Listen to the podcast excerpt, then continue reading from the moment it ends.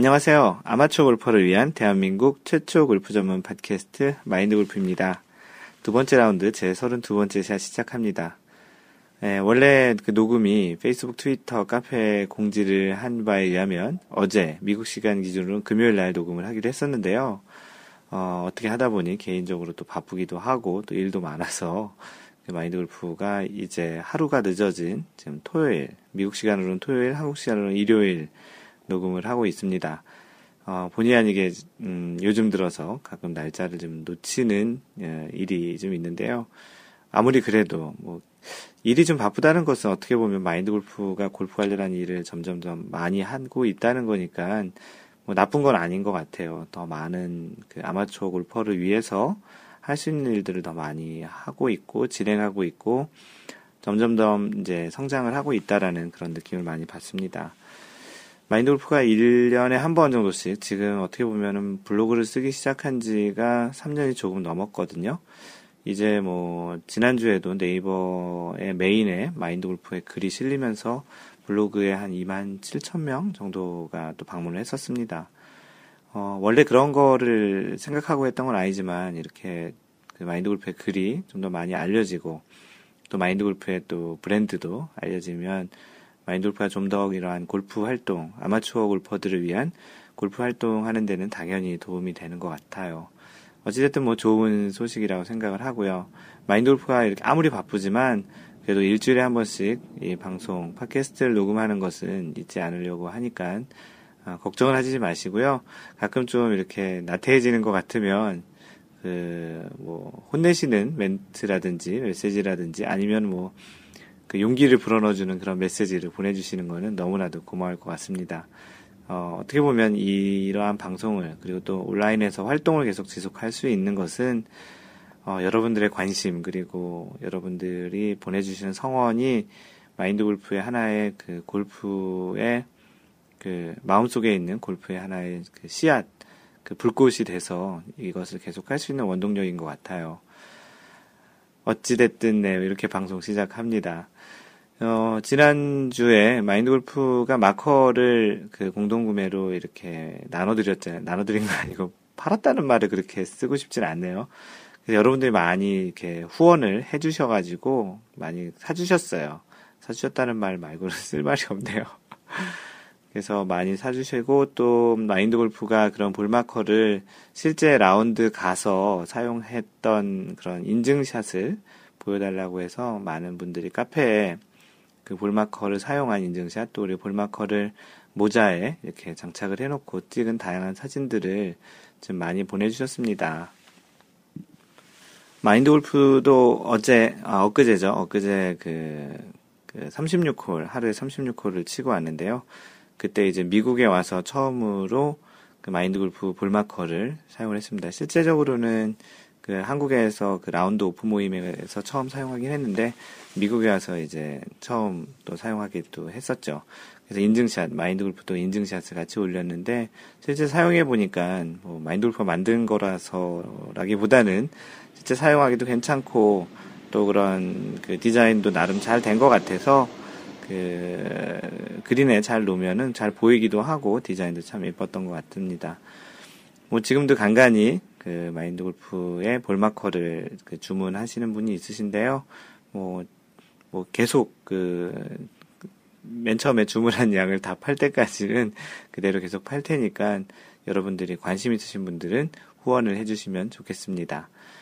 어, 그리고 그 지난번 사실은 31번째 샷에서 얘기를 해드렸어야 되는 건데 그 한국 가서 그 오프 모임을 두 번 했었잖아요. 한 번은 일반 그 오프 모임, 그 마음 골프에서 운영하고 있는 마음 골프 아카데미에서 스크린 골프도 치고 마인드 골프 어, 스윙 그 골프 스윙에 대한 그 강의도 하고 레슨도 좀 해주고 같이 우리 토론도 하고 이제 그런 자리에 참석하신 분들 그리고 실제 라운드 그 웰리 힐리라는 골프장에 가서 12명이서 같이 이제 라운드 했던 그런 모임에 그 어떤 분들이 참석을 했는지를 거명을 해주, 해줬으면 좋겠다라는 의견이 있어서 네, 그래서 그분들 참석하셨던 분들 이름을 아이디를 정확히는 아이디죠.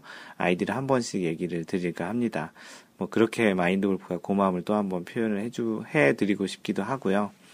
그래서 오프 모임 그 실제 그 마인드 골프랑 만나서 같이 다과도 하고 이런저런 골프 이야기를 나눴던 오프 모임에 참석하신 분들은 광교지기님, 자칼님, 비비님, 해피골피스트님, 어, 주구장창님, 오케이님. 네, 오케이님은 최근에 아이디를 바꾸셨어요. 마크 플리즈님. 어, 마인드골프가 그때 어, 오케이 안 주고 mark please 하라고 했다고 아, 아이디를 마크 플리즈로 바꾼 것 같은데요. 오케이랑 mark please는 완전히 그 다른 거죠. 퍼팅할 때 마지막에 이제 오케이 소위 얘기하는 컨시드를 받을 것이냐 마크를 할 것이냐 그런 건데 아이디를 마크 플리즈로 바꾸셨네요. 오프 모임 참석 마지막 분이 마오이 형님이십니다. 어, 지금 여러분들 들으셨겠지만 그 비행기가 자주 내리고 있습니다. 마인드 골프가 사무실에서 녹음을 하고 있다라는 얘기죠. 어, 그리고 라운드 모임에 참석하신 분들, 마인드 골프를 빼고 11분이신데, 오프 모임에 참석하신 분들 중에도 또 참석하신 분들이 많이 있습니다.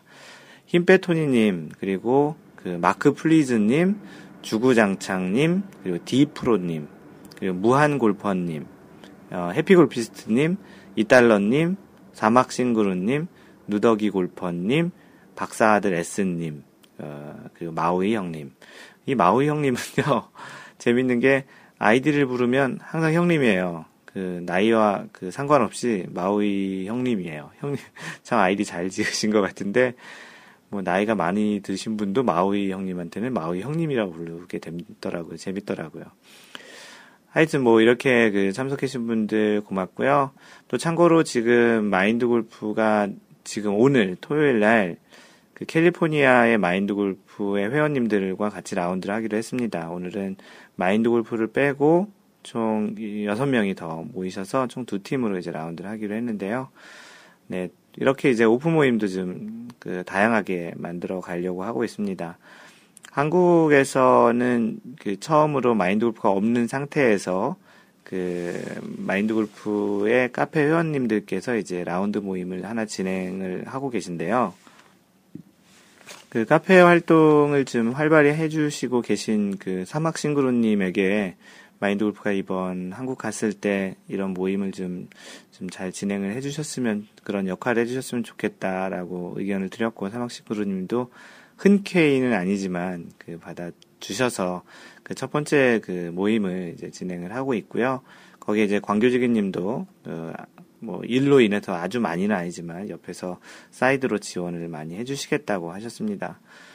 어 그래서 뭐 번개 비슷하게 공지를 이제 하나 해서 지산 퍼블릭에서 어 11월 10 일요일 날 그 라운드를 하기로 이제 했는데 어, 많은 사람들은 모이지 않아서 이제 한 팀만 하게 됩니다. 그래서 광교지기님과 광교지기님의 그 아내분이신 써니님, 그래서 광교지기님은 써니님의 그 아내 사랑이 굉장하신데요. 그리고 또 사막싱그루님과 해피골피스트님 이렇게 네 분께서 그 한 팀으로 그 어떻게 보면은 굉장히 조촐한 마인드 골프가 없는 그 첫 번째 그 라운드 모임을 진행하기로 했습니다.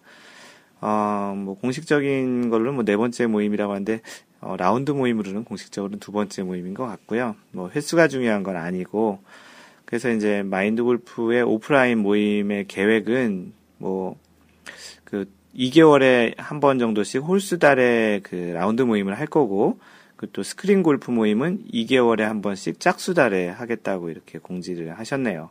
그래서 혹시 그 마인드 골프에 그 라운드 모임이나 스크린 모임을 참석하시고 싶으신 분들은 카페에 보시면 이제 사막싱그루님께서 그 공지를 올리실 것 같습니다. 이 첫 번째 모임이 이제 10월, 11월에 하는 이제 라운드 모임이고요. 그래서 4명 참석하시는데 어떤 방식으로 그 경기를 할까 라고 이제 좀 고민을 하셨는데, 어, 매치 플레이로 하는 게 좋겠다라는 의견을 드렸습니다. 그래서 광교지기님과 써니님이 한 팀으로 하고, 해피골피스트님과 사막싱그루님이 한, 한, 한 팀으로 해서 매치 플레이 형태로 이제 진행을 할 거고요. 그 광교지기님께서는 그 써니, 써니님과 한 팀이 된 그 팀을 응원해 주셔서 광교지기님이 이기신다면 그 병뚜껑 볼 마커와 그림 보수기를 선물로 주시겠다고 지금 그 응원 그 메시지를 받고 있고요. 그리고 사막싱그루님과 해피골피스트님이 한 팀으로 있는 그 팀이 우승을 하는 팀을 응원하신다면 병뚜껑 볼마커와 또 책을 주신다고 이렇게 걸었습니다. 그래서 이 댓글이 총 121개가 달렸어요. 굉장히 많은 그 편이 나눠져서 그 서로 응원하는 그런 설전이 있기도 하고 벌써부터 그 말로 소위 얘기하는 그 굿지라고 하죠. 말로 벌써 이제 그 상대방을 벌써 이렇게 이겨보려는 그런 댓글로 이제 굉장히 재밌는 마인드 골프 카페에서 가장 많은 댓글인 것 같습니다. 121개인데요. 그래서 이제 그 관계주기님께서는 또 많은 분들이 또 응원을 유치하고자 뭐 선물을 벌써 이렇게 돌려 돌리시는 그런 일도 하시니까 혹시 선물을 받고 계시 받고 싶으신 분은 관계주님 응원하시는 메시지를 카페에 쓰시면 관계주님이 드리지 않을까라는 생각입니다. 네, 이렇게 그 마인드 골프의 모임이 이렇게 오프라인을 통해서 좀 더좀 서로 자주 만나고 그렇게 이제 하는 그런 모임으로 좀 확대가 됐으면 좋겠고요. 그 마인드 골프가 컨설팅하고 있는 마음 골프에서 마음 그 앱을 하나 만들었는데 아직 공식적인 오픈은 안 했는데 지금 베타 테스트를 하고 있, 오픈 테스트를 하고 있습니다. 그래서 마인드 골프 카페에서도 그 마음 골프의 그 앱을 그 먼저 테스트할 수 있는 그런 신청자를 지금 받고 있고요. 뭐 어떻게 보다 어떻게 하다 보니 그 팟캐스트가 녹음되고 있는 시점 바로 다음 날 정도까지 일단 받아서 1차적으로 그분들을 사용할 수 있게끔 이제 진행을 하려고 합니다. 네, 그래서 이번 주에 이 앱을 좀 제공을 하려고 하는 이유가 또 있는데요. 그 앱을 좀, 앱이 또 마인드골프가 같이 컨설팅 하면서 기획을 해서 같이 만든 그런 앱이기도 하고, 또 마인드 골프의 생각도 들어가 있는 앱이기도 하고요. 그, 이 앱의 기능 중에 좀 좋은 기능들이 있어서, 그리고 마인드 골프가 앞으로도 계속 사용할 그런 앱인데, 여러분들과 계속 소통할 수 있는 그런 앱이라서 소개를 드리면, 그, 이 앱에는 이런 기능이 있어요. 그래서 마인드 골프가 예를 들어서 그 앱을 사용을 해서 실시간으로 플레이를 그 기록을 하면, 마인드 골프의 그런 그 플레이의 관전 모드로 이제 엿보기 모드로 이제 들어와서 마인드 골프의 플레이를 실시간으로 볼 수 있습니다. 네, 그런 거 있잖아요. 뭐, 친구 중에 누군가가 골프를 치러 갔는데 그 친구가 어떻게 치는지 궁금할 수도 있잖아요. 특히 라이벌 같은 경우는 더더욱 그렇겠고요. 마인드 골프가 골프를 뭐, 70타태를 친다고 하는데 실제 이 사람이 어떻게 치는지 그런 걸 궁금할 수도 있을 것 같아서 이 앱을 설치하신 분들은 마인드 골프가 이제 앞으로 이제 라운드를 할 때마다 그 내용을 그, 그 관전 모드를 할 수 있게끔 이제 올릴 거거든요. 그러면 이제 거기에 참여를 하시면 마인드 골프가 치고 있는 것을 실시간으로 볼 수 있을 것입니다. 물론 약간의 그 시차라는 게 있잖아요. 시차라는 게 있어서 약간은 아니죠. 마인드 골프가 주로 이제 오후 라운드에 골프를 칠 거기 때문에 그렇게 따지면 한국 시간으로는 새벽 정도가 될 테고 꼭 실시간 아니고도 이렇게 들어와서 나중에 보시면 마인드 골프의 스코어를 볼 수 있을 것입니다. 그런 기능은 굉장히 좋은 것 같고요. 또 예를 들어서 이제 이런 마인드 골프의 그 카페에서 토너먼트 같은 거 하게 되면 그 여러 사람이 한 팀 이상, 두 팀 이상이 경기를 하게 되면 그 스코어를 실시간으로 입력하게 되면 리더보드라고 해서 같이 치고 있는 그 사람들의 스코어를 실시간으로 볼 수 있는 그런 기능도 있습니다. 뭐 동호회나 뭐 어떤 그 모임에서 어, 사용을 한다면 굉장히 재미있겠죠. 그래서 이번에 그 지금 마인드 골프의 카페에서 진행하고 있는 그 첫 번째 모임 그, 사, 그 사막 싱그루와 그 해피 해피 골피스트님 한 팀 그리고 광규지기님과 써니님 한 팀으로 하는 그 매치 플레이 경기를 이 앱으로 이제 아마도 진행을 할 예정이고요. 그 내용을 마인드 골프가 그 카페에 뭐 실시간 정도가 될 시간이 어떻게 될지 모르겠는데 하여튼 최대한 좀그 중계를 해보려고 노력을 해볼 겁니다.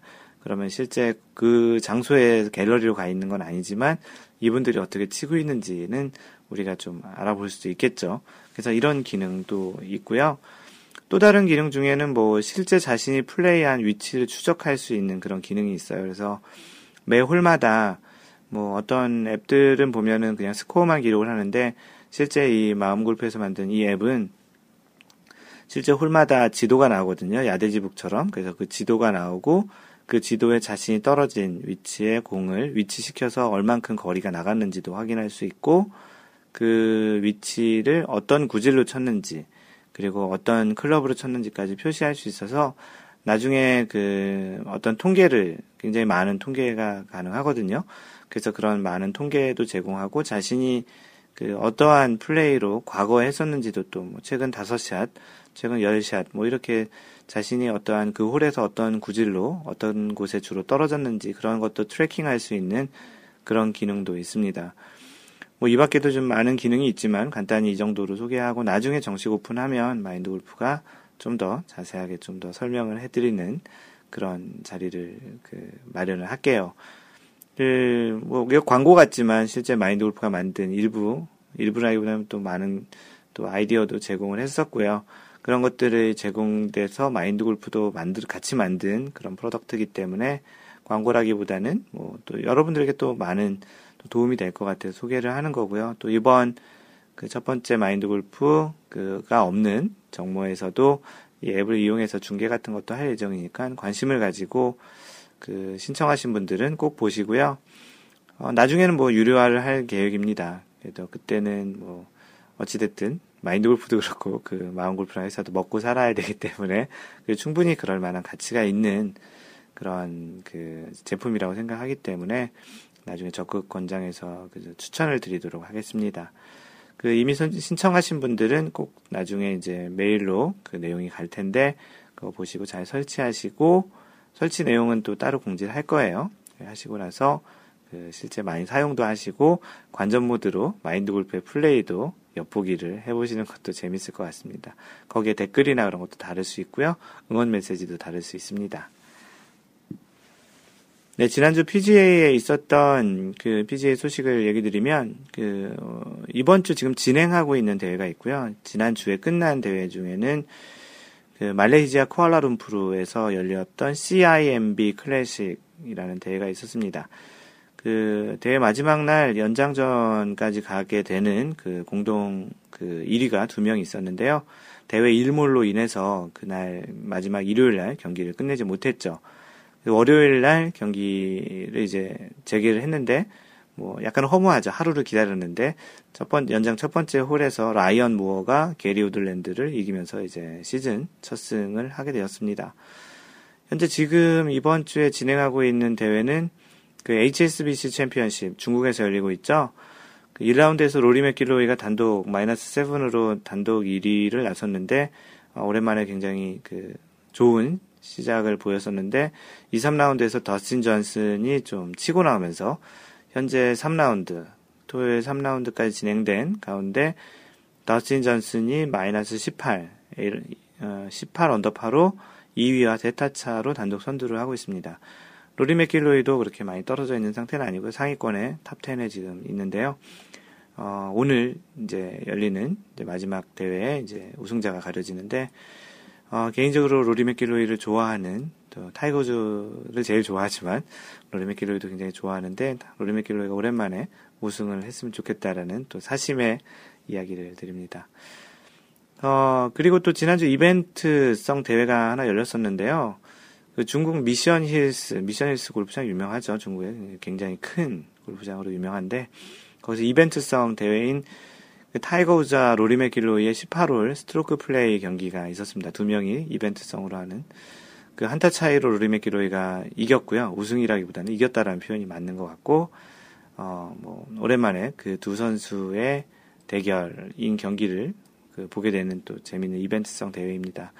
뭐 우승 상금보다는 뭐 이러한 그 초청료를 굉장히 많이 받았겠죠. 중계도 했었던 거로 보이고요. 뭐 이런 선수들 같은 경우는 뭐 상위 지금 세계 랭킹 top ranker들이잖아요. 이런 선수들은 실제 어떤 대회를 초청받아서 갈 경우에는 그 대회 우승 상금보다는 초청 요금이 더 많은 경우가 있더라고요. 타이, 타이거 우즈 같은 경우는 매년 두바이 대회 이렇게 초청을 받는데 두바이 작년엔가 그 두바이 대회 초청을 받은 금액이 45억인가 50억을 받고 갔다고 하더라고요. 우승 상금이 기껏해야 15억 뭐 이렇게 될 텐데 기껏해야도 아니죠.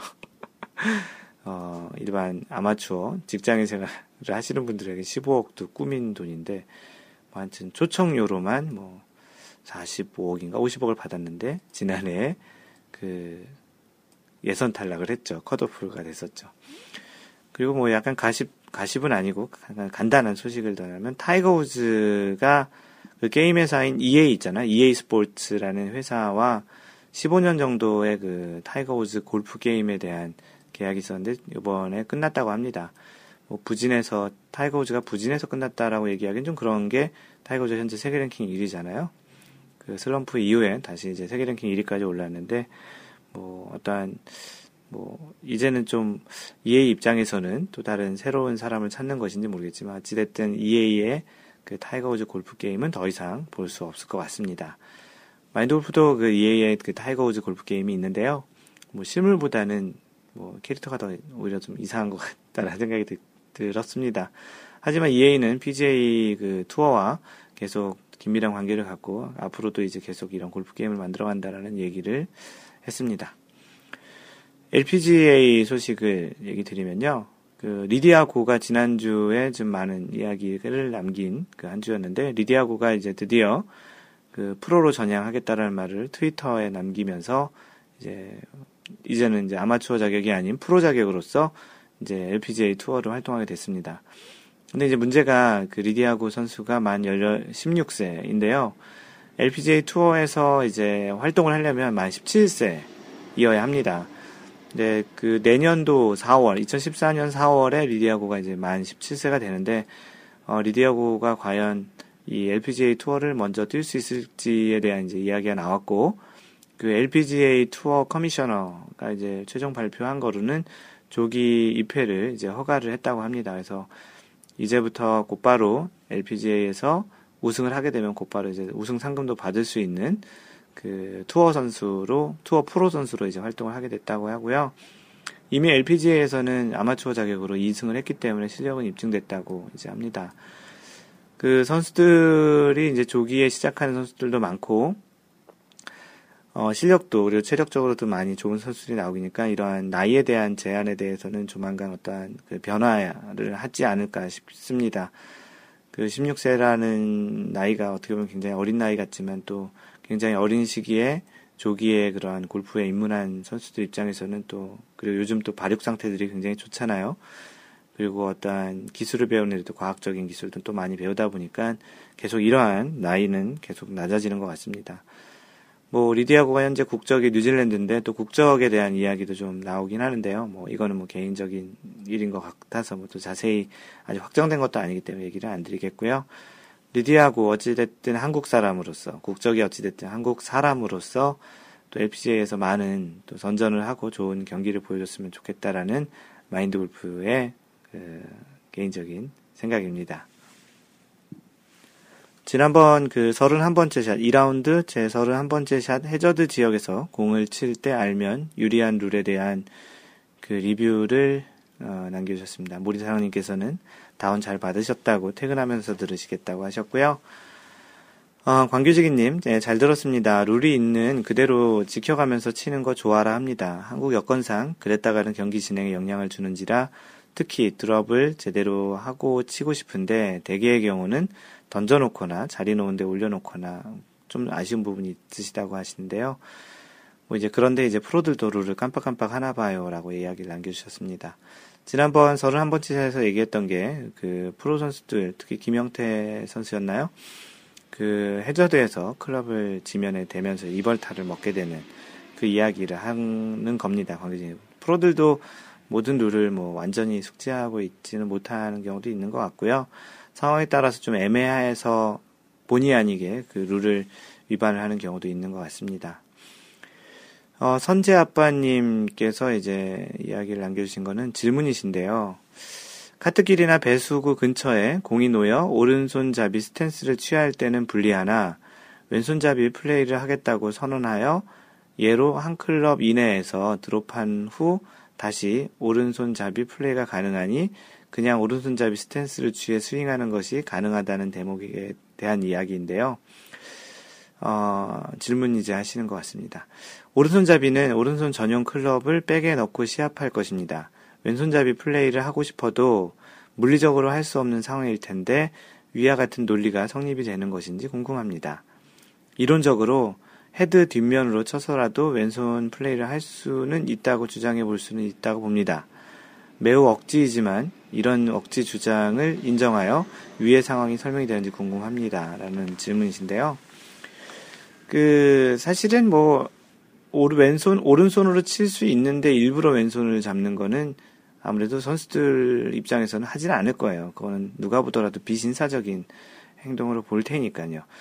그, 지난번 31번째 샷에서 얘기 드린 것은, 어, 피치 못할 상황에서 왼손으로 치게 되면은 가능한 그런 약간은 그런 제약적인 상황이 있기 때문에 그런 구제를 받을 수 있다라고 보는 것이고요. 실제 선수들은 헤드 뒷면을 사용해서 왼손으로 플레이를 하는 경우가 있습니다. 뭐 이게 뭐 정확히 치겠다라기보다는 대부분 레이업, 레이업을 하기 위해서 이렇게 치는 건데요. 그런 뭐 자주는 아니지만 간혹 그렇게 플레이하는 경우는 경기에서도 볼 수 있고요. 그렇기 때문에 왼손잡이 왼손으로 이제 클럽을 이렇게 플레이하는 거는 억지라고 볼 수는 없습니다. 상황에 따라서 그것은 당연히 그 할 수 있는 플레이고요. 선수들 같은 경우는 실제 그런 플레이를 한다라는 이야기를 드리고 싶네요.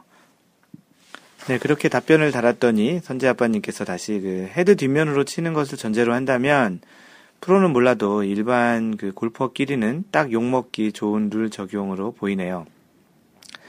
전에 그 다른 그 팟캐스팅 골프원이에서도 바로 이 룰을 적극 적용하라고 하는 내용이 있었는데 헤드 뒷면으로 칠 능력도 없는 일반 골퍼가 이 룰을 활용하면 매우 비신사적으로 보일 듯 합니다.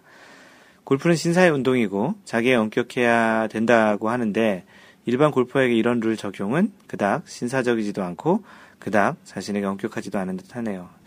어, 동의하는 말이고요. 아까 방금 전에 얘기 드렸던 대로 상황이 꼭 왼손 클럽을 쳐야 하는 상황이지 않고 그냥 그 자기가 유리하게 하기 위해서는 당연히 그거는 비신사적인 행동 맞고요.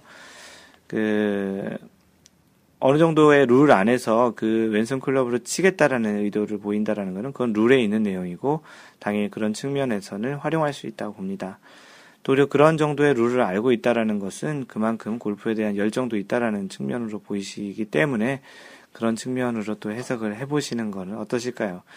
너무 누가 보더라도 노골적으로 그러시는 거는 좀 말, 말씀하신 대 선재 아빠님께서 얘기하신 대로 비신사적인 행동 맞는 것 같습니다. 네, 길버트 박님, 좋은 내용 잘 들었습니다. 프로들도 유혹에 견디지 못하는 거 보면 골프가 참 어려워요. 양심 지키며 하기가. 그래서 더 재미있고 인격 수양에 도움이 되는지도 모르겠습니다. 예, 골프가 그 악마의 운동이라는 또 중독이 강한 그 마약과 같다는 이야기도 많이 하잖아요. 그 마인드 골프도 그 길버트 박님이 이야기하신 것처럼 골프 통해서 참 많은 걸 배워가고 있는 것 같습니다. 글 남겨주셔서 고맙습니다. 길버트 박님. 네, 카페에 글 남겨주신 분 소개하겠습니다. 아이디 심심탄님. 안녕하세요. 캐나다 밴쿠버에 살면서 이제야 마인드 골프님의 팟캐스트를 알게 되어 열심히 듣다 한 발 더 나아가 카페까지 오게 되었습니다.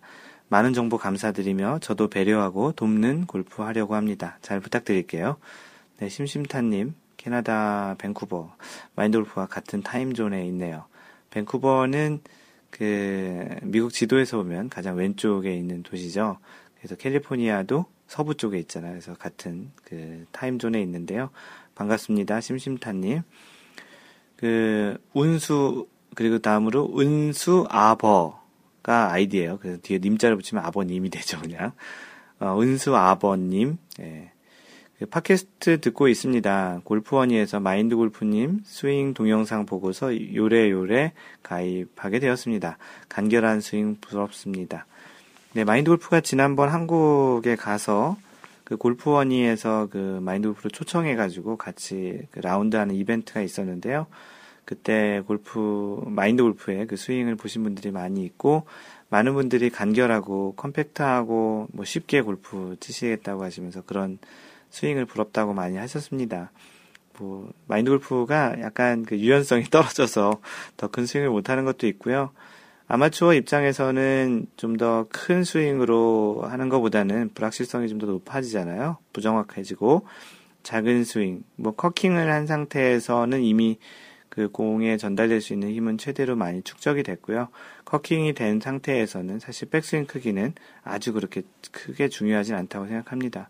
특히 아이언 같은 경우는 뭐 거리를 보내는 클럽이라기보다는 정확한 거리에 세우는 그런 클럽이라는 측면에서 아이언 스윙 같은 경우는 더더욱 굳이 풀스윙을 할 필요는 없거든요. 근데 대부분 오버스윙을 많이 하죠. 마인드 골프의 그러한 그 스윙을 배우시고 싶으신 분들은 뭐 그 카페에 그 어떤 동영상 올리시는 것도 괜찮고요. 어 잠깐 얘기를 드리면 마인드 골프가 다음번에 한국을 나가게 되면 이런 좀 개인 레슨을 또 해보려고 합니다.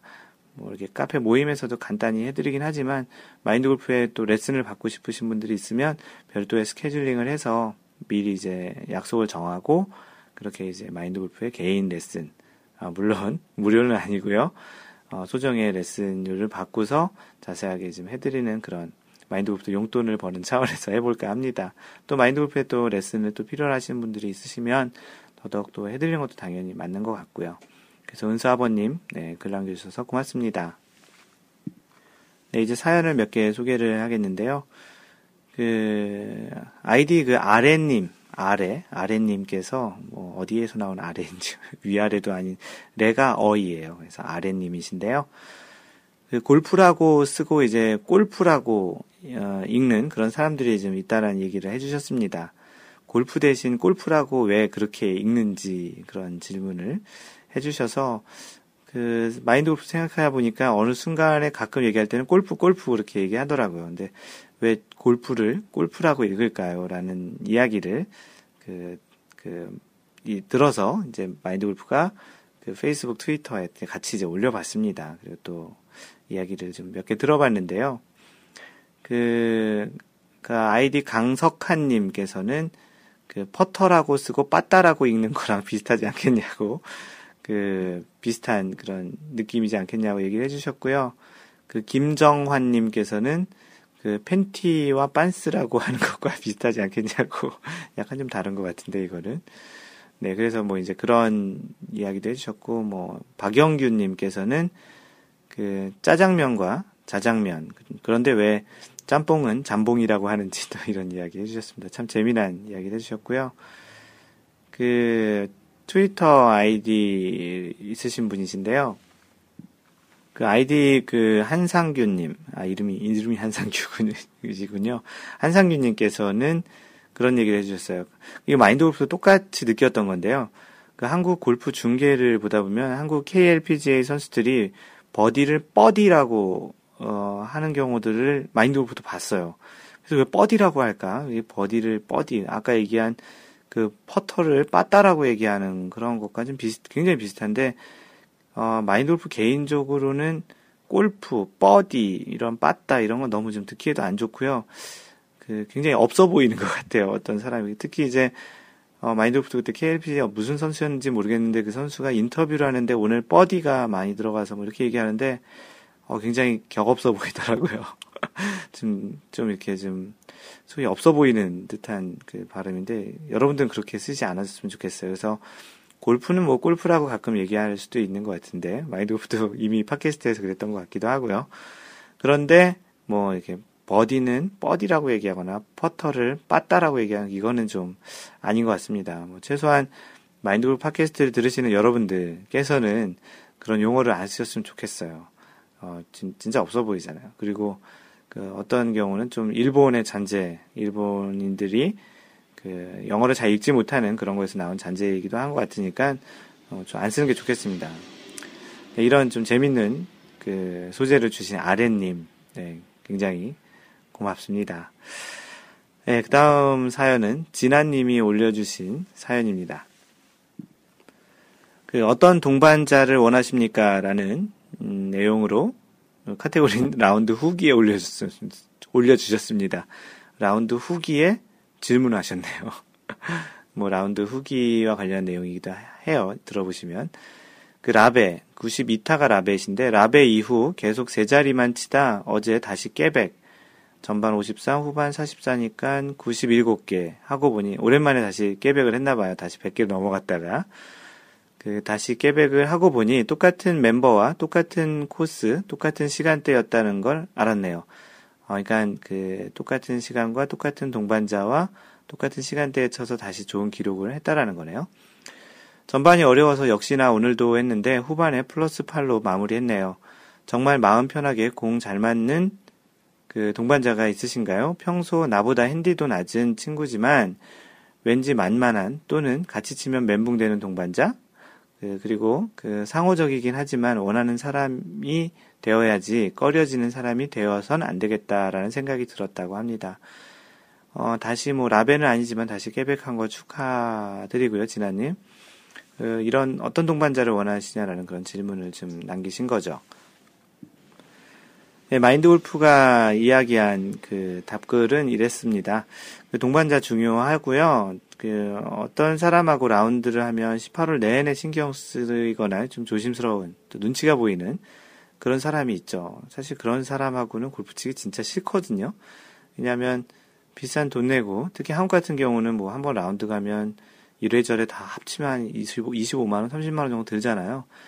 18월 내내 그 사람 때문에 신경 쓰고 그 사람 눈치 보고 그 사람 때문에 말도 못 하고 그런 사람이 되는 건 안 좋은 것 같아요. 누군가에게 그런 사람의 존재로 되는 거는 굉장히 그 앞으로의 골프 인생에 굉장히 큰 안 좋은 오점이 될 것 같습니다. 나중에 언젠가 그 주변에 골프 치자는 사람이 없을 수도 있고요.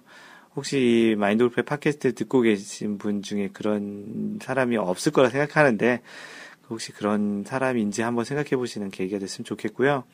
혹시 주변에 어, 진짜 정말 그런 같이 치고 싶지 않은 정도 그리고 또 신경 쓰이는 사람이 있다면 그리고 진짜 친한 사람이라면 한 번 정도 이야기를 해주시는 것도 좋습니다. 아니면 마인드 그룹 팟캐스트 이거 들으시라고 요번 그 32번째 샷을 한번 권고해 주시는 것도 좋겠다고 생각합니다. 그리고 또 라운드 내내 방금 전에 진아님께서 얘기하신 대로 편하고 아주 즐겁고 재미있는 그런 사람도 있다고 합니다. 마인드 골프가 지난번 한국 가서 총 라운드를 네 번 했거든요. 2주 동안 네 번을 했는데요. 뭐 일 때문에 한 두 번 하고 개인적으로 두 번 했는데요. 어, 한 번은 그 캐디가 그 저희 동반하는 친구들하고 친한 친구들하고 네 명이 쳤는데 그 캐디가 그런 나인홀 끝나고서 와서 그런 얘기를 하더라고요. 오늘 그 캐디 쉬는 데 가서 캐디가 다른 캐디들한테 오늘 동반자분들 굉장히 매너 좋고 되게 재밌다고 굉장히 그런 자랑을 하셨다고 10번 홀에 이제 오셔가지고 그런 얘기 하시는데 뭐 그 약간의 뭐 띄워주기나 칭찬일 수도 있겠지만 마인드 골프는 뭐 캐디도 같이 치는 그런 하나의 같은 동반자라고 생각하고 굉장히 즐겁게 치려고 노력을 많이 하거든요. 그러다 보니까 캐디도 어차피 사람이잖아요. 그 사람으로 대우하고 또 캐디도 또 돈을 주고받는 그런 서비스를 하는 사람이지만 또 사람이기 때문에 또 즐거워야 또 많은 서비스를 해주실 수 있으니까 그렇게 이제 즐거운 파트너로 이제 같이 라운드 했기 때문에 그런 이야기를 들었던 것 같기도 합니다. 그 마인드 골프가 얘기하는 항상 서로 배려하는 그런 골프가 가장 좋지 않을까 싶습니다. 하얀바지님께서 남기신 글은 플레이하다 보면 동반자들 가운데 좀 불편한 사람도 만날 수 있고 어쩔 때 어, 자신의 작은 실수로 그런 동반자가 될 수도 있다고 생각합니다. 마인드 골프님 말씀대로 서로 배려한다면 대부분 문제는 피할 수 있다고 생각합니다. 그러면서 이제 그 책에 있는 내용을 빌어서 이야기를 해주셨는데요.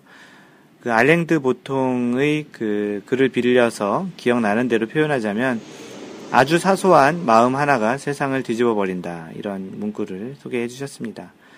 예를 들어 공들여서 계획한 여행 또는 사업, 연애, 또 라운드 이러한 것들이 인간이 대단한 것처럼 여기지만 작은 마음 하나를 컨트롤하기 어렵다는 말입니다. 이러한 점을 생각해 보면 타인에 대한 세심한 배려와 관심은 대단한 가치입니다.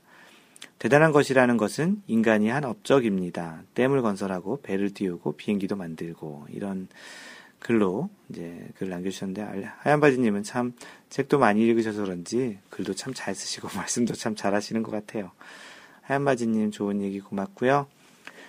예, 사막싱구루님께서 남기신 글은 동반자 엄청 중요해요. 좋은 사람들과 치면 스코어도 좋아져요. 가장 싫은 사람이 짜증내면서 치는 사람. 어, 이런 사람 있어요. 짜증 막 내면서 심지어는 욕도 해요. 어, 욕, 욕도 물론 다른 사람들한테 욕하는 게 아니고 자기 자신이 욕하는데 그 욕을 욕을 사실 하고 싶은 그런 상황이 있지만 그걸 겉으로 내뱉거나 다른 사람한테 짜증 내는 거는 별로 좋지 않겠죠. 뭐 그러려고 골프 칠 거면 혼자 골프 치러 가는 게 낫겠고요. 미국은 혼자 칠 수 있으니까 가능하지만 한국은 안 되잖아요. 본인은 스스로에게 짜증을 낸다고 하지만 엄청난 영향이 있거든요. 또 경기를 포기하는 사람도 싫다고 사막신 그런님께서 글을 남겨주셨습니다. 네, 이번 글은 그 워너비 탐님께서 다른 데 있는 글을 그 인터넷에 있는 글을 가져다가 퍼오신 글이신데 뭐 재밌는 글이신 것 같고 이제 골프와 머피의 법칙이라는 그 15가지 이야기를 이제 이야기라기보다는 15가지 내용을 그 올려주셨는데요. 그 여러분들은 과연 이 15가지 중에 몇 가지의 경험이 비슷했는지 또는 경험을 했는지를 한번 한번 카운트를 해보세요. 지금부터 한 가지씩 쭉 읽어드릴게요. 골프와 머피의 법칙. 첫 번째, 어, 생애 베스트 스코어를 낸 직후 라운드에서 최악의 스코어를 낸다. 그 가능성은 라베에 대한 자랑을 많이 하면 할수록 커진다. 이게 첫 번째입니다. 두 번째, 비싼 볼일수록 물에 끌리는 힘이 있다. 보통 수력이라고 하죠. 중력보다 강한 수력이라고. 세 번째, 보내지 않으려고 노력하는 곳일수록 볼은 정확히 그곳을 찾아간다. 어, 예전에 마인드 골프 얘기했던데 마인드 골프 얘기했던 내용 중에 그런 게 있어요. 스포츠 과학에서는 그 인간의 두뇌는 어떠한 그 뭔가를 기억할 때 무의식이 기억할 때 명사를 위주로 기억을 target을 한다고 합니다. 뭐 예를 들어서 그 아, 물에 들어가면 안 되지, 물에 들어가면 안 되지 하면 물을 기억한다는 거죠. 에 들어가면 안 되지를 빼고 물만 기억한다는 명사만 기억한다는 거죠. 뭐 벙커에 들어가면 안 되지도 또 비슷하겠죠. 그래서 그런 부정적인 생각보다는 그 긍정적인 마인드의 생각을 하라는 측면에서도 이렇게 생각을 하면 좋습니다. 나는 페어웨이에 떨어뜨릴 거야. 페어웨이에 떨어뜨려야지. 그리고 그린에 떨어뜨려야지. 또 어딘가에 떨어뜨려야지라는 긍정적인 사고를 하면 이런 세 번째 얘기했던 보내지 않으려고 노력하는 곳일수록 볼은 정확히 그곳을 찾아간다. 어, 퍼팅할 때도 홀에 들어갈 거야. 안 들어가면 어떡하지? 그런 것보다는 그런 긍정적인 마인드라는 그런 메시지를 주는 세 번째 이야기인 것 같습니다. 네 번째. 잘못된 방향으로 친 공이 항상 멀리 간다. 잘못된 방향으로 간 거는 공도 휘지도 않고 또는 뭐 휘더라도 또 잘 맞은 공이 되게 많이 휘기도 하죠. 너무 멀리 가서 해저드나 오비로 날아간다고. 다섯 번째. 야자수, 나무 러프는 골프볼을 먹고 산다. 골프공을 먹고 자란다. 그 떨어진 위치를 봤는데 가보면 공이 공이 없다라고 해주셨고요. 6번 그 모래는 살아 꿈틀거린다. 벙커에 들어간 공은 10중 8구 묻히거나 발바자, 발자국 위에 멈춘다. 꼭 그렇지만은 않은데 마인드 골프는 안 그랬던 것 같아요. 그래서 그, 그 벙커를 치고 나서는 다른 사람들 위해서 그 고무래라고 하죠. 그걸로 이제 잘 다듬어 놓는 게 좋습니다. 일곱 번째, 골프 카트는 골퍼가 클럽하우스에서 가장 먼 지점에 있을 때 연료가 방전되거나 고장난다. 마인드 골프 한 번 경험이 있습니다. 거의 이제 끝나가기 이제 바로 전에 이제 돌아오는 시점이었는데 거기서 이제 거의 배터리가 다 돼가지고 좀 고생했던 적이 한 번 있었고요. 여덟 번째, 스코어는 마지막 세월에서 자동 조절된다. 일명 그 핸디캡 귀신이 이렇게 숨어 있다고 하죠. 아홉 번째, 그 잊고 싶 은 미스는 안 잊혀지고 잊혀서는 안 되는 것은 곧잘 잊는다. 특히 우리 어드레스에서 어떻게 어떻게 치겠다 뭐 이런 거 얘기할 때 백스윙 하는 순간 잘 잃어버리잖아요. 열 번째, 어쩌다 한번 잘 맞은 굿샷이 나오면 아무도 나의 공을 못 본다. 참 비참하네요. 이렇게 되면. 이거 봤어, 봤어? 아니, 못 봤는데. 이런 거 비슷한 거죠. 열한 번째, 스윙 때 많은 생각을 하면 할수록 비거리는 반비례로 짧아진다. 이거 많이 그 공감이 가는 것 같습니다. 열두 번째, 상대보다 더 멋진 어프로치 샷을 했지만 상대의 볼이 홀에 더 가까운 때가 많다. 이것도 몇 번 경험해본 것 같아요. 열세 번째, 벙커나 깊은 러프에서의 헛스윙은 항상 누군가 보고 있다. 그, 지난번 그, 골프원이 팟캐스트에 그 초청해서 출연해가지고 같이 라운드 했었을 때, 그 통통서연님께서 그 헛스윙을 하고서 마인드 골프가 이게 지, 지켜보고 있다는 거를 눈을 마주쳤었죠. 네, 누군가 꼭 지켜보고 있습니다. 그러니 그 실수하셨으면 카운트 다 하시면 됩니다. 14번째, 나의 미스샷은 모두가 본다. 어, 10, 13번째와 완전히 반대의 얘기인데요. 캐디 동반자, 기다리는 뒷팀, 파3에서 사인받은 뭐 앞팀까지, 사인이 아니고 wave죠, 정확히는. 그 미스샷을 다 본다. 그리고 15번째, 드라이버와 퍼터는 항상 상극이다. 하나가 잘 되면 하나는 죽을 쑨다. 사실 드라이버와 퍼터보다는 드라이버와 아이언이라는 얘기가 뭐 더 비슷한 것 같습니다. 이렇게 15가지를 얘기 드렸는데, 과연 팟캐스트를 들어오시고 계시는 여러분들은 몇 가지나 해당이 되시는지요? 네, 그리고 뭐 재밌는 그 토론 주제가 하나 올라왔는데요. 그 땅 파는 박지님께서 그 회원분들 골프 치시는 돈은 어떻게 버는 겁니까? 부럽습니다. 그 골프를 자주 치고 싶은데 또는 이제 자주 치시는 분들은 과연 그 돈이 어디서 나와서 치시는 건가라는 그런 질문의 요지죠. 안녕하세요. 땅 파는 박지입니다. 이건 뭐 골프 질문이라기보다는 비자금 팁을 간구하고자 합니다. 저는 30대 중반에 아기 두 명의 외벌이 아빠입니다. 일반 기업, 크지는 않지만 남들이 이름을 대며 아는 회사에서 사무직으로 근무하고 있는데요. 단도직입적으로 제 월급 가지고 골프 치기 힘듭니다. 그 눈물 표시 유유 이렇게 해주셨고요. 한번 라운드 나가는데 4인 기준으로 그린피 15만원, 캐디피, 카트비 5만원, 그늘집 그리고 몇만원, 그리고 교통비 3만원 하면 얼추 25만원 듭니다. 마인드 골프가 25만원, 30만원 정도 든다고 얘기했죠. 그 월에 한 번씩만 나가도 4월부터 11월까지 8번만 나가도 200만 원이더군요. 게다가 공도 사야지, 옷도 사야지, 연습장도 끊어야지. 시작한 지 얼마, 1년 안 되었고, 얼마 안 되었다는데 1년이시라고요. 그리고 회사 다니려면, 아, 그, 아, 회사 다니려면 해야 한다며 마누라한테, 그 마눌님께 그 핑계를 대고 있지만 점점 비용의 압박이 조여오네요. 월급이 작은 것도 아, 이게 적은 것도 있겠지만 적지 않은 부담인데요. 자주 나가시는 분들 비자금 돈 만드는 방법을 좀 알려주세요. 저는 월 2, 회는 가고 싶습니다. 크크. 아, 월급을 올리 월급을 올리라는 분 있으면 블록 하시겠다고 하시고요. 작은 팁이라도 부탁드립니다. 저렴하게 나가는 방법도 있으면 공유를 부탁하신다고 굽신굽신 이렇게 글 남겨주셨습니다. 네, 하얀 바지님께서 답을 다셨, 다셨는데요. 답이 없습니다. 그래서 어려워요. 어떻게 그 아내에게 설득해서 많은 용돈을 얻을 수 있을까요? 방법이 없잖아요. 만약 저 같으면 1년, 1, 2년 정도는 연습과 기초 체력을 키운다 생각하고 라운드를 최소화하고 용돈을 좀 모으겠습니다. 그리고 재능으로 할 수 있는 것이 있으면 side job도 좋습니다. 뭐 자신의 그 side job, 이거 굉장히 좀 공감하는 얘기인데요. 일반적인 월급으로 힘들다면 본인이 좋아하는 일 쪽에 혹시 그런 아르바이트나 또는 이제 side job으로 해서 그 돈을 약간의 돈을 마련하는 것도 괜찮습니다. 이상적인 이야기이긴 하지만 삶을 보다 좀 재밌게 사는 방법 중에 하나이기도 하고 또는 어떻게 보면 골프를 치기 위해서 라기보다도 얘기할 수 있지만 어떻게 보면 좀 그런 side job 또는 자신의 취미를 좀 활용하는 거는 굉장히 삶에 의미 있는 부분이라고 생각을 합니다. 광교적인님께서는 어, 제 방법을 쓰면 확실한데 이거 쓰라고 하기가 좀 하시면서 좀 이야기를 끌어가셨는데요. 삶의 주인공을 본인으로 하시면 적은 월급으로도 골프 칠 돈이 나오는데 주인공을 애들로 하면 아무리 월급 많아도 골프 치기 어려운 게 현실. 욕먹을 각오는 좀 하셔야 합니다. 애들 학원 끊어버리고 집에서 공부하게 하고 물론 대부분의 시간은 놉니다. 우리 부부 주, 위주로 살고 있다고 하시면서 광교직님이 이제 써니님과 골프를 자주 친다고 하는 그런 방식에 대한 이야기입니다. 뭐 이 부분도 마인드 골프가 굉장히 좀 공감하는 내용인데요. 마인드 골프의 요즘 그 삶의 그 화두는 주인공입니다. 주인공.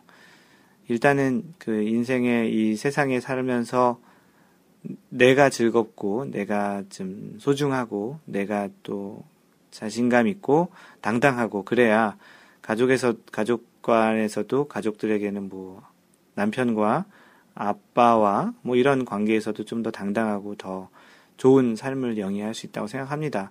자기 자신이 주인공으로 어떤 그 세상의 주인공을 살지 못하면 참 힘든 것 같아요.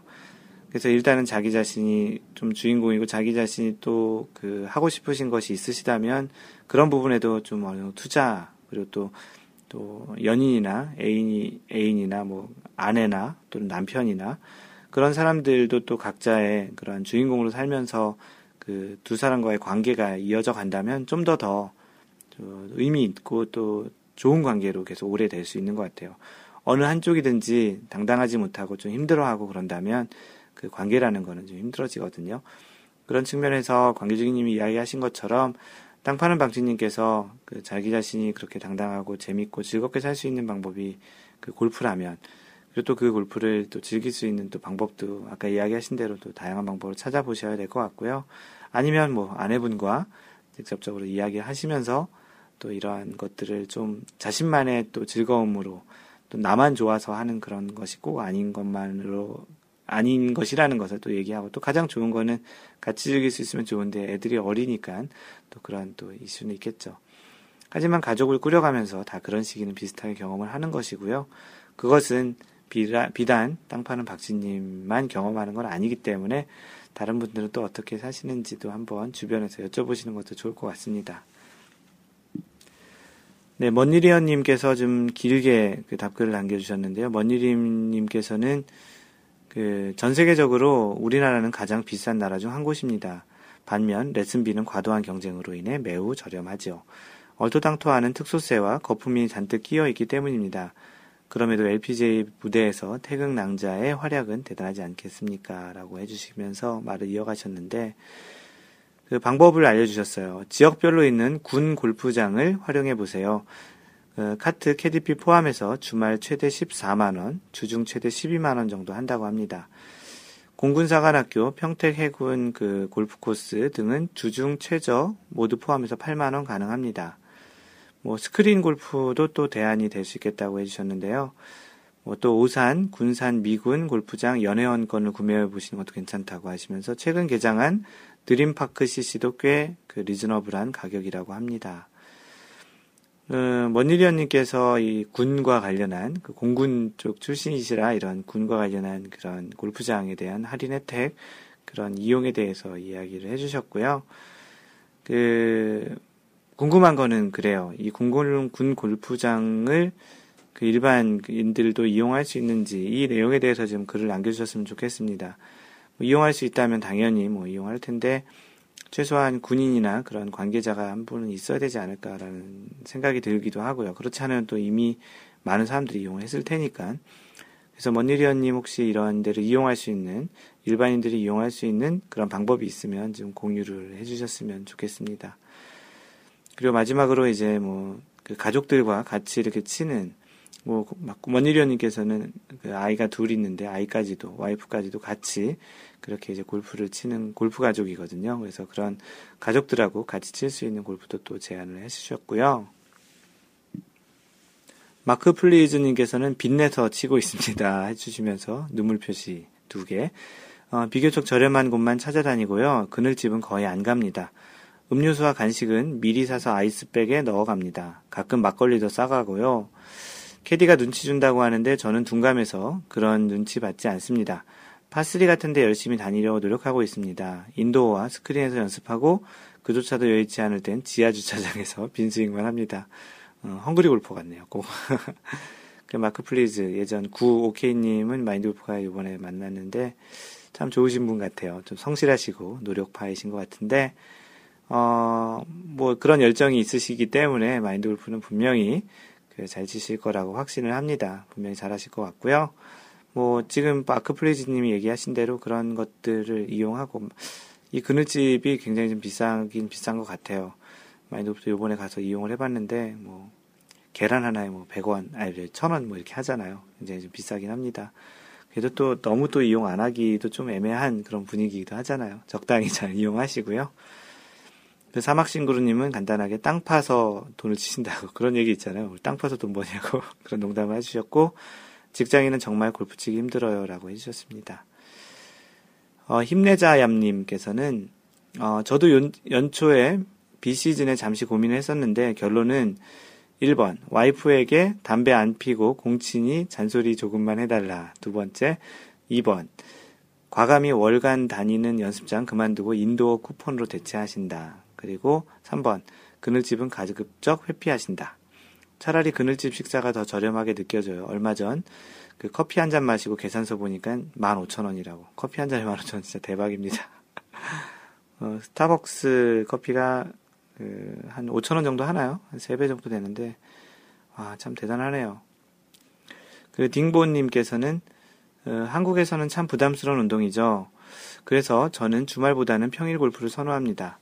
비용도 그렇고 주말에 라운드 하러 나가면 아내와 아이들 눈치가 장난 아니고요.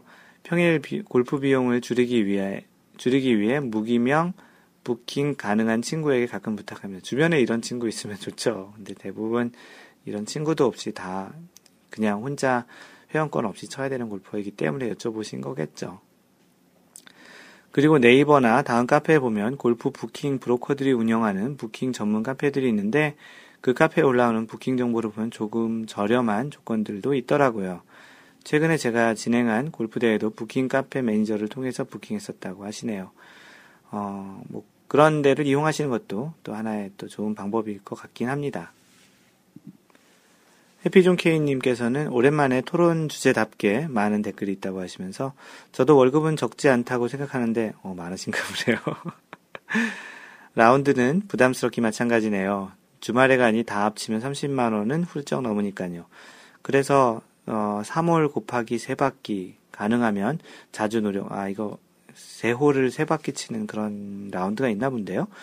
다행히 큰아이는 졸업 후 취직하셨고 둘째가 그 대학교 3학년이라 1년만 더 학비되어주면 되어서 심적으로는 여유가 있어도 현실은 어려울 때가 많이 있다고 합니다.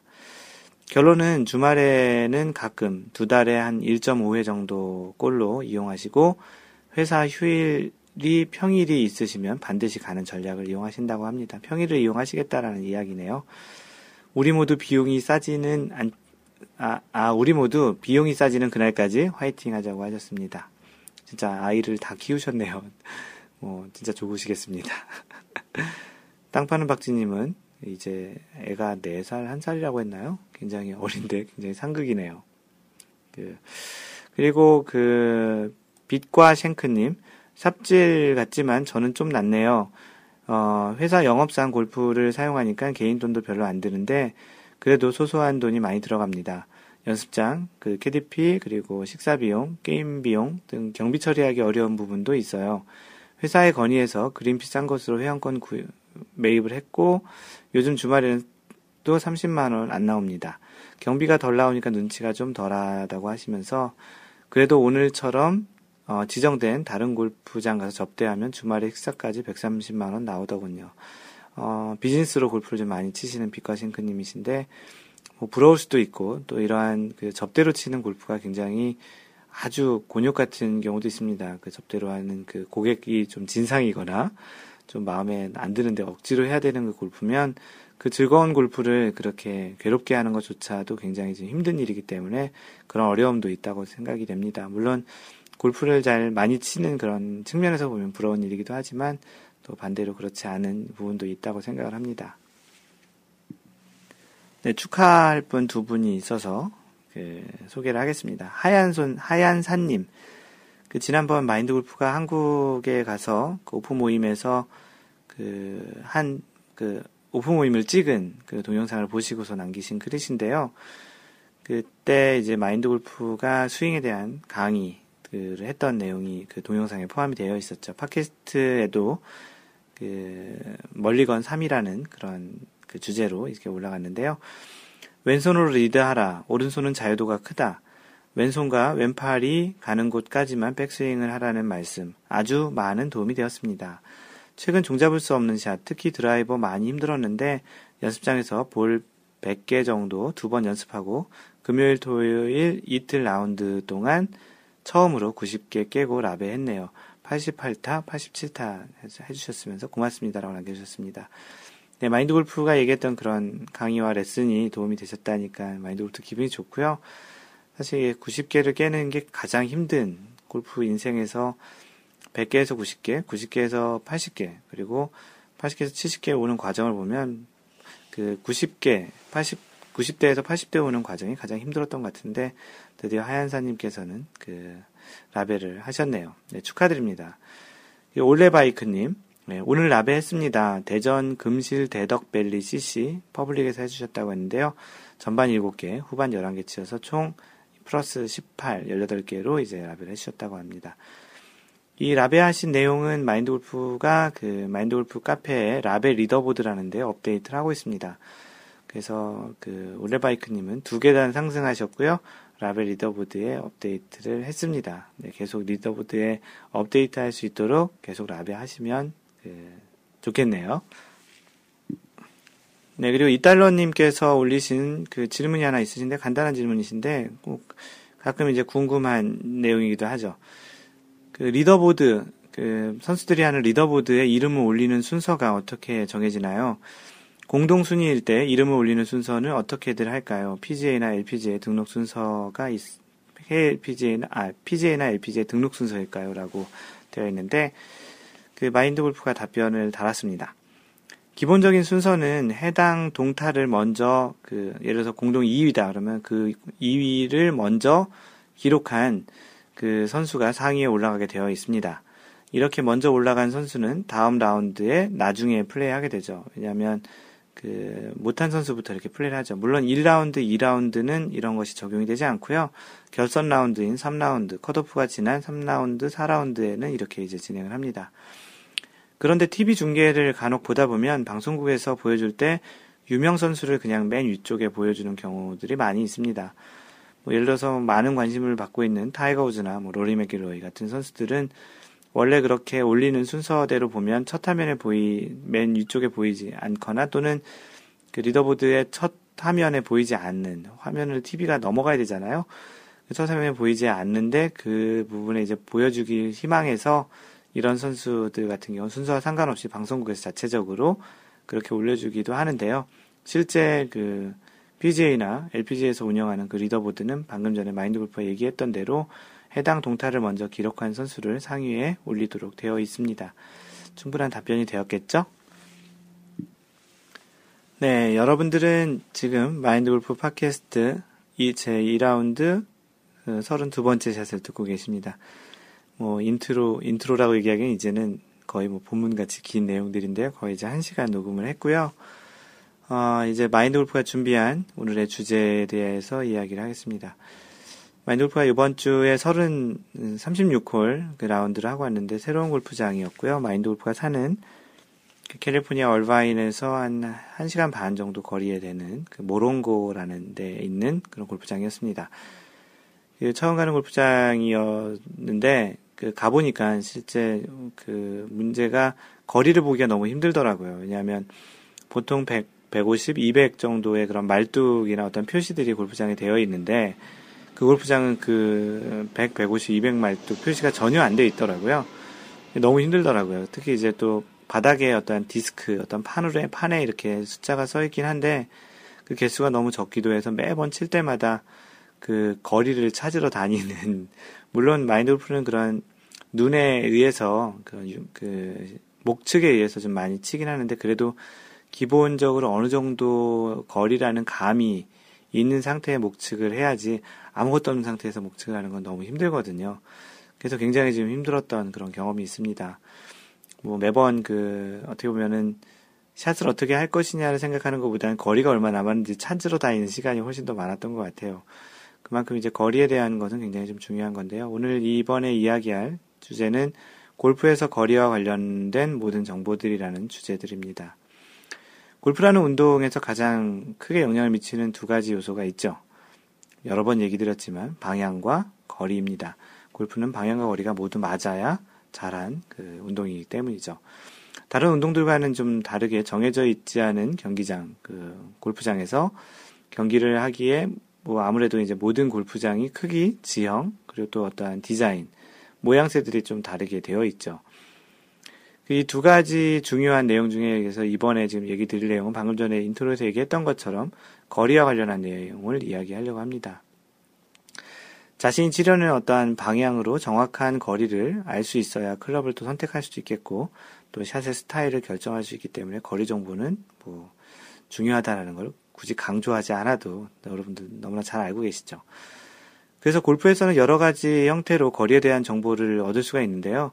기본적으로는 스코어 카드에 그 에서부터 뭐 티인 그라운드의 티 위치, 또 페어웨이에서는 주변에 그 알려주는 여러 가지의 또 기물들, 그리고 그린에서는 핀의 위치 등을 파악해서 거리에 대한 정보를 그 알거나 또 제공받기도 합니다.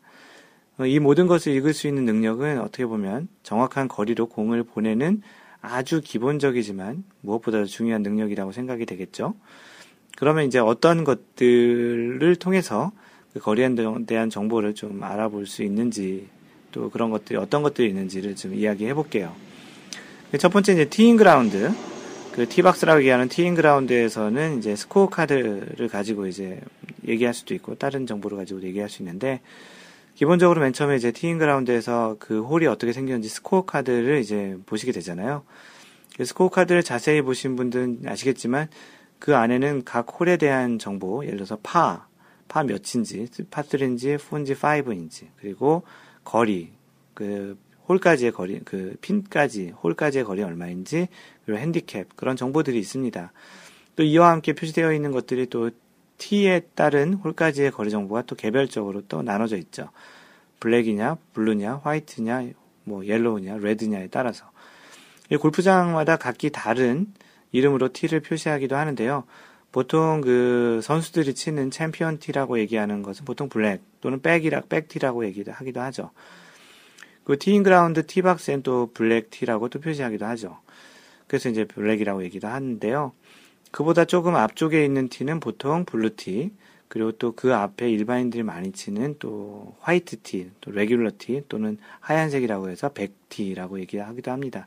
영어의 back 뒤에 있는 거랑 좀 헷갈리기도 하는데요. 또 그 앞에는 또 일명 그 얘기하는 그 red 티라고도 있습니다. 한국 사람들이 lady 티라고 많이 하는 얘기하는데 마인드 골프가 얘기하기에 그러한 lady 티는 뭐 옳지 않은 표현이라고 생각합니다. 왜냐하면 남자들이더라도 거리가 짧게 나가거나 그 거리가 짧은 사람들 또는 이제 시작한 지 얼마 안 되신 분들은 그 거리에 맞게끔 플레이하는 게 맞거든요. 그래서 lady티가 아닌 red티에 가서 플레이하는 게 맞습니다. 마인드 골프가 필드 레슨을 나갈 경우에 이제 공을 많이 치시는 분들 같은 경우는 이래서 red티 가서 치라고 하고요. 왜냐하면 lady티라고 얘기하서 얘기를 하면 그분께서 약간은 조금 내가 남잔데 왜 가서 여자 티에 가서 치냐라고 하는데 그거는 여자 티가 아니고요. 여자들도 잘 치는 분들은 white 티에 와서 칩니다. 우리가 어차피 색깔로 얘기했기 때문에 모든 거는 색깔로 얘기하는 게 맞다고 생각을 하고요. 그래서 앞으로는 lady 티 대신 red 티라고 얘기를 했으면 좋겠습니다. 마인드 골프는 계속 그렇게 얘기할 거고요. 그래서 red 티가 있습니다. 골프장에 따라서는 뭐 골드 티, 실버 티, 뭐 색깔로 얘기하는 어떤 경우는 뭐 rainbow, 뭐, 뭐 이렇게 다양하게 있는데요. 스코어 카드 이러한 티잉 그라운드에서 그 홀을 치기 전에 그 스코어 카드에서 자신에 맞는 그런 티를 선택하고 그리고 또 그 선택한 것에서 각 홀의 그런 정보를 얻으면 아무래도 그 홀을 공략하거나 가장 좋은 거는 그 가는 골프장을 미리 골프장이라고 골프장이라고 얘기했네요. 오늘 아르님께서 주신 사연에 골프장 골프라고 이렇게 왜 읽냐라는 그런 질문도 있었는데 마인드 골프도 은연 중에 골프장이라고 읽어버렸네요. 그래서 그 골프장을 미리 골, 공부를 하고 이렇게 가는 것도 참 좋은 것 같습니다. 그럼 이제 티잉 그라운드 말고 페어웨이에는 또 어떤 정보들이 있을까요? 티잉 그라운드에서 첫 번째 샷, 뭐 대부분 드라이버를 많이 치겠죠. 그렇게 치고 페어웨이 지역으로 이제 오게 되면 그 GIR, green in regulation이라고 그 정규 온을 위해서 이제 그린을 공략하게 되는 경우가 있습니다. 이때 거리 정보는 다른 어느 샷보다도 매우 중요하죠. 왜냐하면 이제는 홀을 목표로 이제 쳐야 되기 때문에 매우 중요합니다. 절대적인 거리 정보를 얻고 여기에다가 이제 오르막 내리막 또는 이제 바람의 방향 또 홀의 위치 그리고 주변 해저드 벙커의 위치를 감안하여 샷을 이제 해야 되죠. 그게 굉장히 이제 복잡해지는 건데요. 그래서 페어웨이 지역 근처에서는 100야드, 150야드, 200야드 또는 미터에 대한 정보를 얘기해주는 그런 표시를 해놓는 뭐 말뚝이나 뭐 어떤 다양한 형태의 그런 구조물들이 있습니다. 마인드 골프가 이번에 36골 친 그 골프장에는 그런 내용이 없다라는 거죠. 일반적으로 말뚝의 경우에는 100야드 지점은 빨간색, 그리고 150야드 지점은 흰색, 그리고 200야드 지점은 파란색으로 표시를 합니다. 미국 골프장 같은 경우는 거의 이렇게 표시하는데 한국 골프장은 어떻게 표시하는지 요번에 갔을 때도 약간 이렇게 표시했던 것 같은데요. 뭐 대체적으로 이게 약간의 표준 같은 그런 색깔 배정입니다. 빨간색, 흰색, 파란색, 100, 150, 200. 어떤 골프장은 그 작은 나무로 여러 단을 표시를 하는데요. 그 나무가 1단은 100, 2단은 150, 3단은 200, 뭐 이렇게 그 단을 표시한다는 게 눈사람 모양처럼 그런 단을 표시한다는 이야기입니다. 그래서 이럴 땐 거리 말뚝이라는 말 대신 거리 목이라는 그 말을 하기도 하고 어떤 경우에는 뭐 돌로 표시하는 데는 거리 석이라고 얘기도 하겠죠. 그래서 그 또 어떤 또 다른 골프장에서는 또 이렇게 표시하는 경우도 있습니다. 말뚝에 가로로 선을 그어서 선의 개수로 정보를 보기도 하는데요. 마치 우리가 1번 티인 그라운드에서 그 젓가락 같은 거 뽑아서 티 그 순서를 정하는데 거기에 가로로 선이 거져 있잖아요. 그런 것처럼 가로로 선을 그어서 이제 표시를 하는데 한 개는 100, 두 줄은 150, 세 줄은 200 이런 식으로 알려주기도 합니다. 또 이야기를 했던 것처럼 골프장 그 바닥에 거리를 표시해주는 그런 원반 디스크를 이렇게 그 표시를 하기도 하는데요. 페어웨이 여러 곳에 이제 거리를 다양하게 이렇게 판을 박아서 해놓는데 이런 것들도 좀 그 참고를 하면 그 자기와 자기 공과 가장 가까운 곳에 있는 그런 정보를 좀 판단하면 찾아서 판단하게 되면 굉장히 도움이 되겠죠. 그래서 잘 모를 때에는 가장 뭐 좋은 거는 그 골프장의 캐디에게 물어봐서 이 골프장은 거리를 어떻게 표시하는지를 물어보는 게 가장 좋습니다. 그런데 아쉽게도 마인드 골프가 있는 이 캘리포니아에는 캐디가 거의 대부분 없기 때문에 그날 참 고생했고요. 그래서 그 그럴 때는 좀 좋은 도구 중에 하나가 range finder 이렇게 망원, 망원경 같은 그런 거라든지 아니면 뭐 골프 앱 같은 경우도 많고 GPS가 되는 그런 앱도 있고 아니면 골프 전용 그런 GPS 그 장비들도 있잖아요. 그런 것들을 이용하면 좋은데 마인드 골프가 최근에 어떤 분에게 선물로 그 그런 그 음성이 나오는 그런 GPS를 하나 선물을 받았는데 그걸 전혀 깜빡하고 있었습니다. 그거를 그 가방에 항상 갖고 다니는데 그걸로 봤으면 좋았을 텐데 그 갔다 오고 나서 가방을 정리하다 보니 그게 있다라는 거를 있다라는 건 아는데 전혀 생각이 한 번도 안 났더라고요.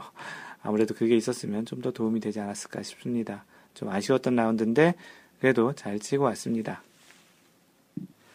네, 그리고 마지막으로 그린에서의 정보인데요. 그, 그린에는 이제 어떠한 그, 그 위치가 매번 그 홀의 위치가 달라지잖아요. 항상 그린의 정중앙에 그 꽂혀 있는 게 아니고 그 골프장의 그 그린 키퍼라고 하죠.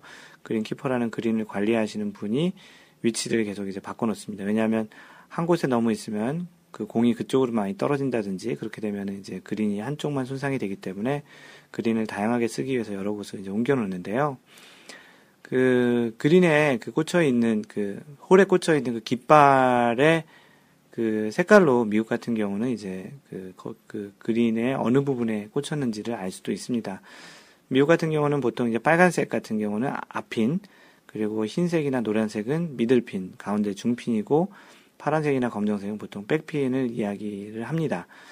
그래서 이제 그런 기준으로 보면 아까 얘기했던 그 말뚝 기준으로 빨간색, 하얀색, 파란색이 거꾸로 되어 있는 그런 거죠.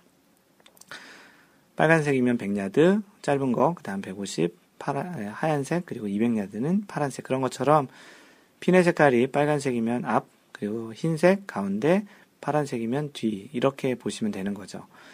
그래서 그 핀의 위치가 그린의 앞쪽이면 10야드를 줄이면 되고 뒤쪽이면 10야드를 보통 늘려서 생각하시는 그런 계산법으로 하면 된다라는 거죠.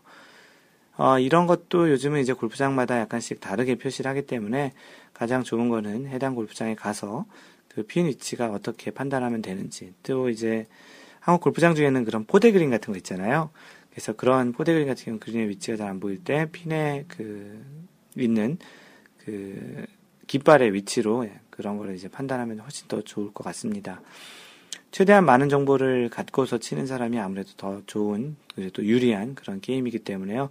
그런 정보를 많이 수집하고 미리 좀 알려고 하는 데는 좀 많은 노력을 들이거나 또 그런데 노력을 아끼지 않는 것이 골프를 잘 치는 또 하나의 방법이라고 생각합니다. 다른 어떤 운동보다도 많은 도구와 클럽을 가지고 하는 운동이 그 골프입니다. 클럽마다 그 자, 자기의 그런 거리가 또 다르기에 또 자신만의 그 또 클럽별 거리를 또 정확히 알고 있 는다면 지금 또 이러한 오늘 이야기했던 그 골프장에서 그 얻을 수 있는 최대한 거리에 대한 정보를 또 많이 얻을 수 있다면 자신이 좀 더 정확한 거리를 보낼 수 있는 기반이 되는, 되는 것이고 실제로도 많은 샷에도 또 도움이 됩니다.